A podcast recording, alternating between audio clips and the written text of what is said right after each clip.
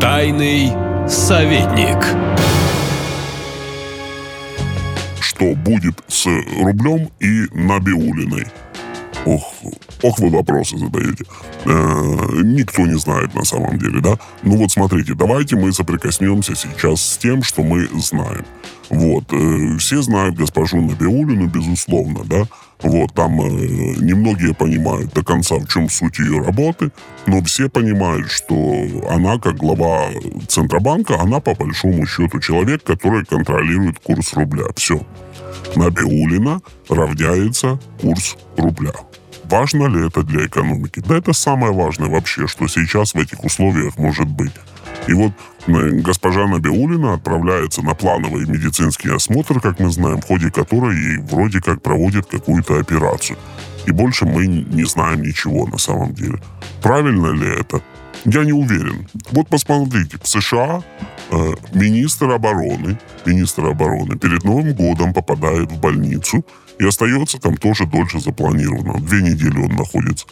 На следующий день, на следующий день Министерство обороны объявляет о том, что у него был диагностирован на ранней стадии рак простаты, что он успешно прооперирован и проходит реабилитацию после этой успешной операции. Стало ли от этого кому-то хуже в Пентагоне? Нет. Мир, наоборот, увидел, что да, вот он лежит сейчас в больнице, живой человек, его нужно подремонтировать, он вернется к исполнению обязанностей. И от этого реноме Соединенных Штатов не пострадало, мягко говоря, вообще никак. Теперь что мы имеем? У нас есть человек, который отвечает за рубль, и никто в стране не знает, что с этим человеком сейчас происходит. Соответственно, мы не знаем, что происходит с рублем.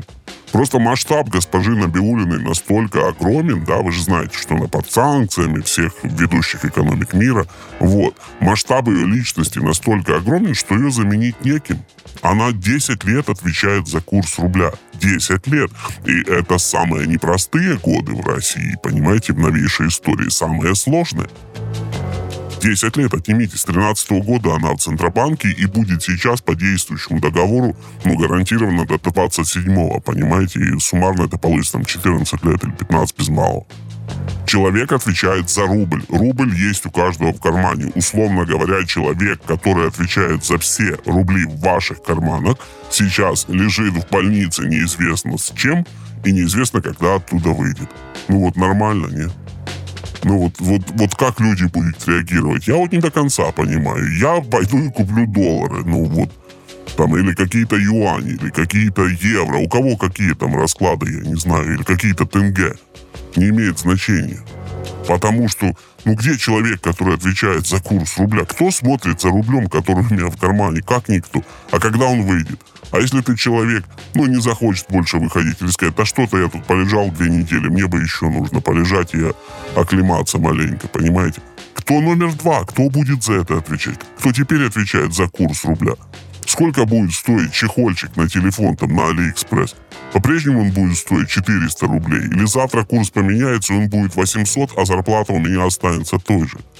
Это огромные вопросы, поэтому людей, которые каким-то образом контролируют свои финансовые потоки, да, вот, э, этим людям я бы посоветовал очень и очень пристально интересоваться состоянием дел у госпожи Набиулиной, да, и очень-очень внимательно утром и вечером читать экономические новости и смотреть, вышла ли э, госпожа Набиулина или нет.